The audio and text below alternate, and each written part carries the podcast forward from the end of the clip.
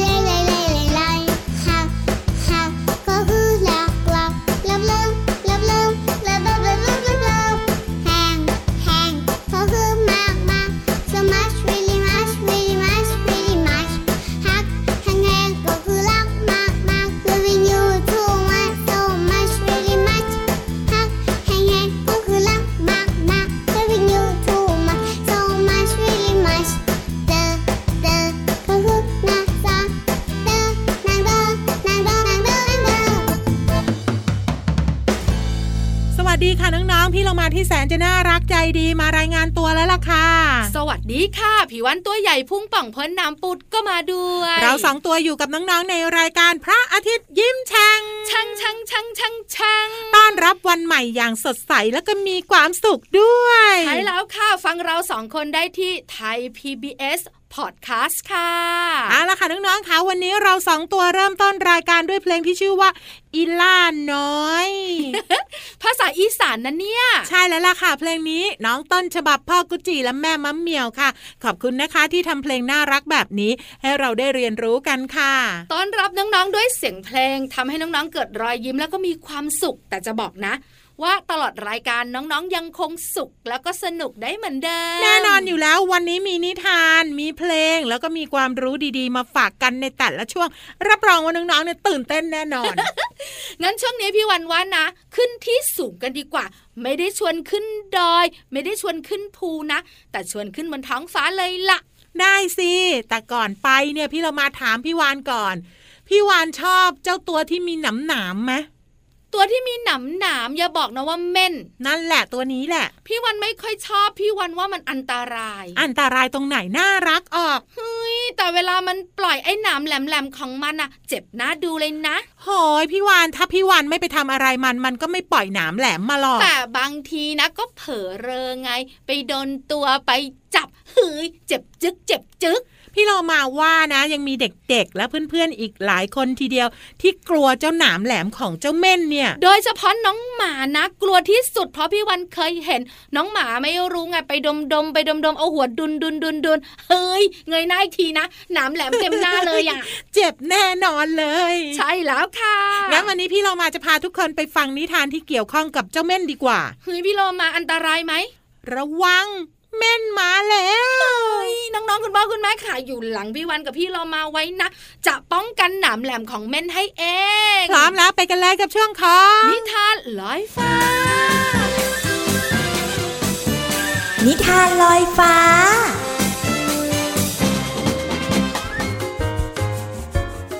มาแล้วมาแล้วน้องๆคะบอกได้เลยว่าวันนี้เนี่ยมาแบบระมัดระวังอย่างเต็มที่ เพราะว่านิทานของเรานั้นมีชื่อเรื่องว่า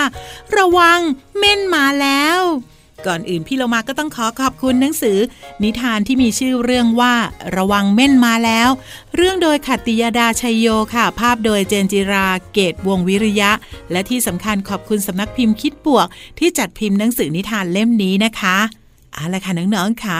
ระวังแค่ไหนไปติดตามกันเลยค่ะ เม่นน้อยเป็นเม่น เม่นน้อยชอบเล่น อบเล่นเหมือนกับเด็กๆทุกๆคน เมื่อเม่นน้อยไปใกล้ๆ เพื่อนๆก็จะตะโกนบอกกันว่า ระวัง เม่นมาแล้ว และเพื่อนๆก็จะพากันวิ่งหนี เม่นน้อยสนุกมาก วิ่งไล่จับอย่างเต็มที่ เม่นน้อย วิ่ง วิ่ง แล้วก็จับได้โอ้ยเสียงหมีร้องขึ้นด้วยความเจ็บ แล้วก็เดินหนีไป เม่นน้อยเห็นกระต่าย เลยขยับเข้าไปใกล้ๆ ยิ่งเข้าใกล้ กระต่ายก็ยิ่งขยับออกไกล เม่นน้อยเข้าไปใกล้อีก กระต่ายก็ขยับไกลอีก เม่นน้อยรู้สึกสนุก จึงกระโดดไปทีเดียวให้ใกล้ที่สุด จนได้ชนะกระต่าย แต่กระต่ายก็ร้องขึ้นว่า โอ้ยด้วยความเจ็บแล้วก็เดินหนีไป เพื่อนๆที่เหลือเริ่มกลัวจึงรีบซ่อนตัวแอบดู เม่นน้อยหันไปเห็นเพื่อนก็รีบหลบ เม่นน้อยหันกลับ เพื่อนก็โผล่มาดู เม่นน้อยดีใจ คิดว่าเพื่อนๆ คงกำลังเล่นซ่อนหากับเราแน่ ๆ เลย เม่นน้อย รีบหลับตาแล้วก็นับหนึ่งถึงสิบแต่ความจริงเพื่อนๆ ไม่ได้เล่นด้วยหรอกนะหนึ่งสองสามสี่ห้าเมื่อเม่นน้อย นับจนถึงสิบก็รีบวิ่งไปหาเพื่อนๆ เจอแล้วเจอแล้ว เม่นน้อยรีบแตะตัวของกระรอก ป้องกระรอก โอ้ย เสียงกระรอกร้องขึ้นด้วยความเจ็บ แล้วก็เดินหนีไป เมื่อเพื่อนยิ่งกลัว เม่นน้อยก็ยิ่งสนุก นึกว่าตนเป็นใหญ่ เยื้องย่างวางท่าไปทางไหน ใครๆก็ต้องหลีกทางให้ ฉันเป็นปีศาจร้าย เดินดุ่มดุ่มๆแต่คุ้มไปทางไหน ใครๆก็พากันหนีหาย เพื่อนพ้องมากมายต่างหวาดกลัว คราวนี้เม่นน้อยรู้แล้วว่า เพื่อนๆไม่ได้อยากเล่นด้วย เม่นน้อยจึงเล่นคนเดียว เม่นน้อยไม่เข้าใจว่าทำไมเข้าใกล้ใครไม่ได้ ใกล้กันเนี่ยมันดีนะ เวลาพ่อกอด เม่นน้อยก็ดี เวลาแม่กอดเม่นน้อยก็ดี ใกล้กันแบบนี้ดีออก ส่วนเพื่อนๆก็เริ่มเหงา แอบนึกถึงความขี้เล่นของเม่นน้อย แกะจึงแนะนำว่าให้เอาขนของตนเนี่ยไปห่อหุ้มตัวเม่นน้อย เวลาเม่นน้อยเข้าใกล้ ก็จะได้ไม่มีใครเจ็บตัวอีก เม่นน้อยดีใจที่เพื่อนๆอยากเล่นด้วย จึงเล่นกับเพื่อนๆอย่างสนุกสนาน แต่เมื่อเห็นแกะที่ยอมสละขนให้เม่นน้อย จนตัวเองต้องระวัง เพราะไม่มีขนป้องกันอันตราย เม่นน้อยจึงตัดสินใจว่า ไม่ควรให้ใครมาเดือดร้อนเพราะตน จึงคืนขนให้แกะไป แล้วก็ตั้งใจว่า จะพยายามระวังตัวเอง ไม่เข้าใกล้เพื่อนเกินไป หรือว่าเข้าใกล้เพียงเบาๆ แล้วเราก็จะกอดกันได้ จับมือกันได้ เล่นกันได้อย่างมีความสุข แค่ต้องระวังเพิ่มมากขึ้นนะคะ แล้วถ้าหากน้องๆมีโอกาสได้เป็นเพื่อนกับเม่นน้อย น้องๆ จะแก้ปัญหานี้ยังไงกันนะ พี่เรามาอยากรู้จังเลย แต่ว่าก่อนอื่นเนี่ยหันไปบอกคุณพ่อคุณแม่ดีไหมคะ ว่าน้องๆจะแก้ปัญหายังไง ไม่ต้องระวังเมื่อเม่นมาแล้ว เอาละค่ะน้องๆค่ะวันนี้หมดเวลาของนิทานแล้ว กลับมาติดตามกันได้ใหม่ในครั้งต่อไปนะคะ ลาไปก่อน สวัสดีค่ะ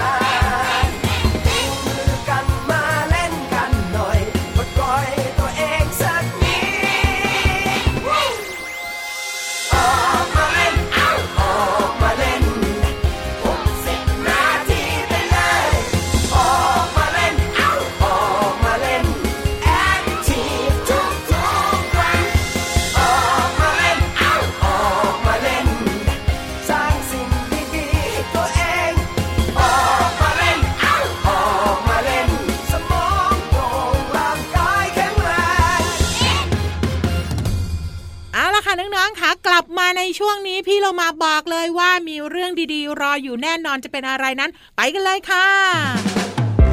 ช่วง เพลินเพลง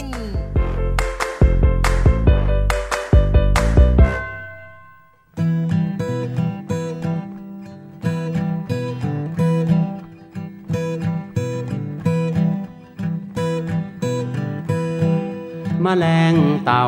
ทองกัดใบฟักทอง เป็นรูรูดูงามตา ดูไปดูมารักมแมลงเต่าทองมแมลงเต่าทองกัดใบฟักทอง เป็นรูรู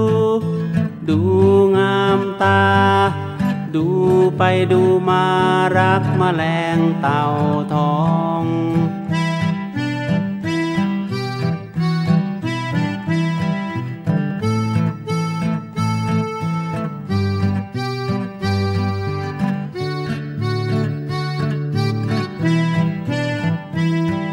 แมลงเต่าทองกัดใบฟักทอง เป็นรูรูดูงามตา ดูไปดูมารักมันแรงเต่าทอง เป็นรูรูดูงามตา ดูไปดูมารักมแมลงเต่าทอง นี้มีชื่อว่าแมลงเต่าทองค่ะ เป็นเพลงของลุงไว้ใจดีค่ะมแมลงเต่าทองกัดใบฟักทองเป็นรูรู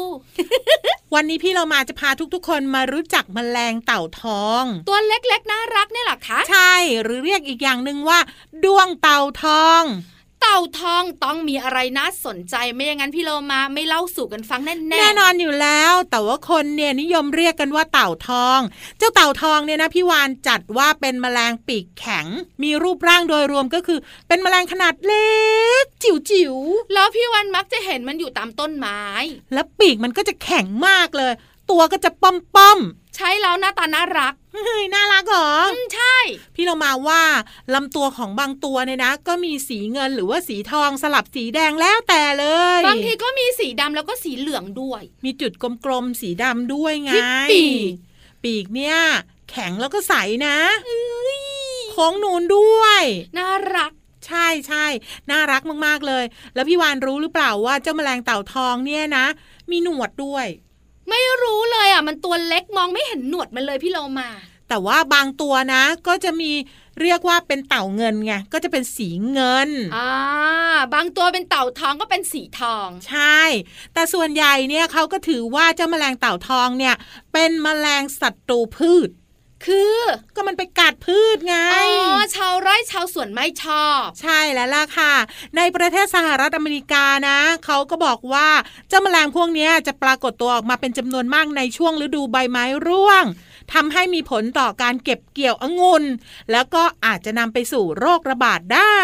ในประเทศไทยส่วนใหญ่เห็นแมลงเต่าทองก็จะรัก แล้วก็ชอบมัน ใช่ แต่เพิ่งรู้ว่าเนี่ย มันทำให้ชาวสวนชาวไร่อารมณ์ไม่ดี เพราะว่าพืชผักโดนทำลายเฮ้ยความจริงอะพี่วานก็น่าจะรู้พี่วานก็ท่องอยู่ แมลงเต่าทองกัดใบฟักทอง แต่มันเป็นรูเล็กๆยังกินต่อได้ แต่ลองนึกต่อสิพี่วานถ้าแมลงเต่าทองมาสักร้อยตัว ใบฟักทองจะเป็นยังไง ใบฟักทองโอ้ยมีเยอะแยะเฮ้ยก็ไม่เหลือนะสิเอาล่ะขอบคุณข้อมูลดีๆ นี้จากเว็บไซต์สำรวจโรคค่ะ ตอนนี้เราพักกันสักครู่หนึ่งช่วงหน้ากลับมาห้องสมุดใต้ทะเลรออยู่ค่ะ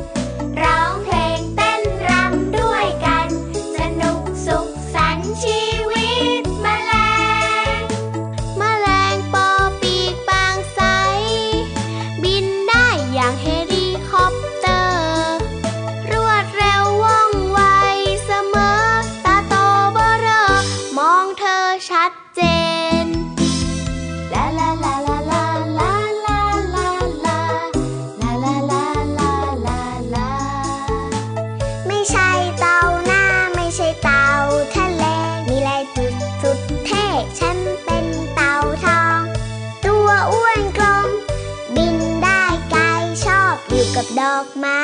ทุกวัน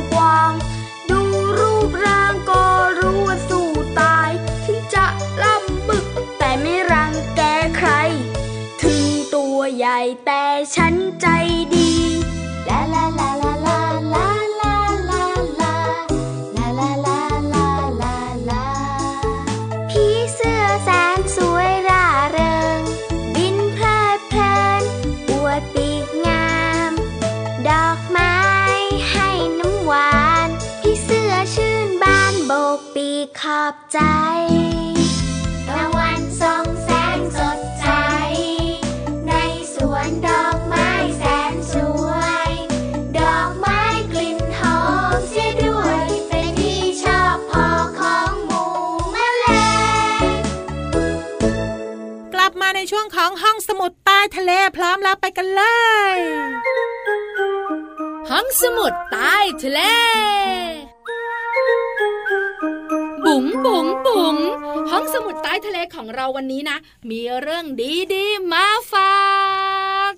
เรื่องของศาสนาค่ะทำไมพี่โลมาเฉลยก่อนล่ะ ก็พี่เรามาแอบเห็นข้อมูลของพี่วานไง พี่โลมาขาพี่วานเนี่ยนะคะ จะคุยเรื่องของพระพุทธศาสนาค่ะ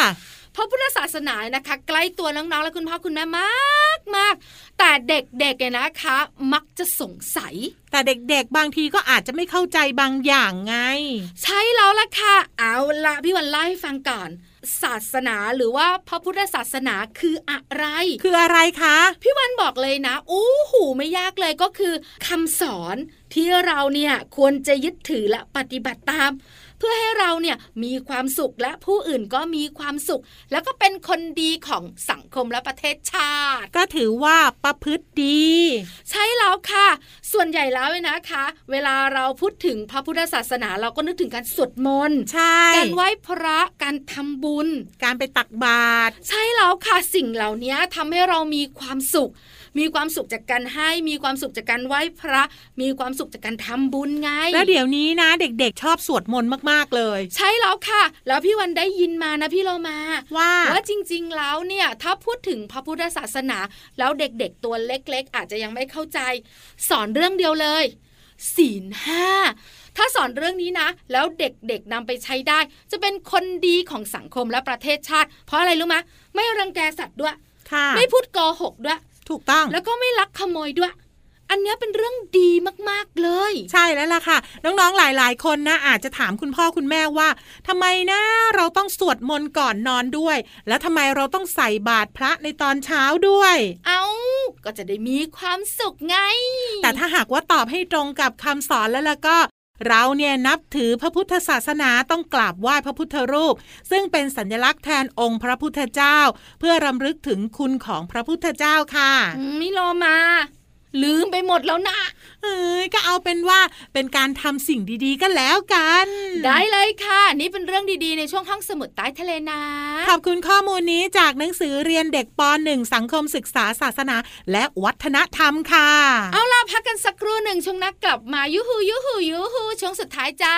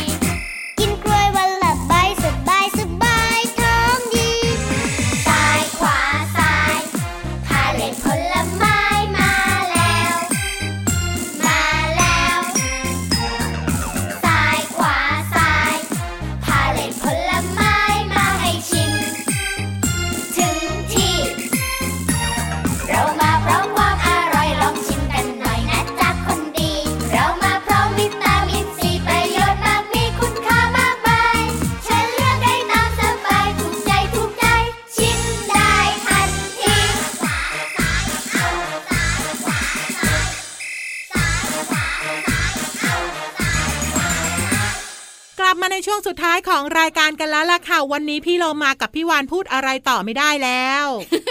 ทำไมล่ะพี่เรามาก็หมดเวลาแล้วไง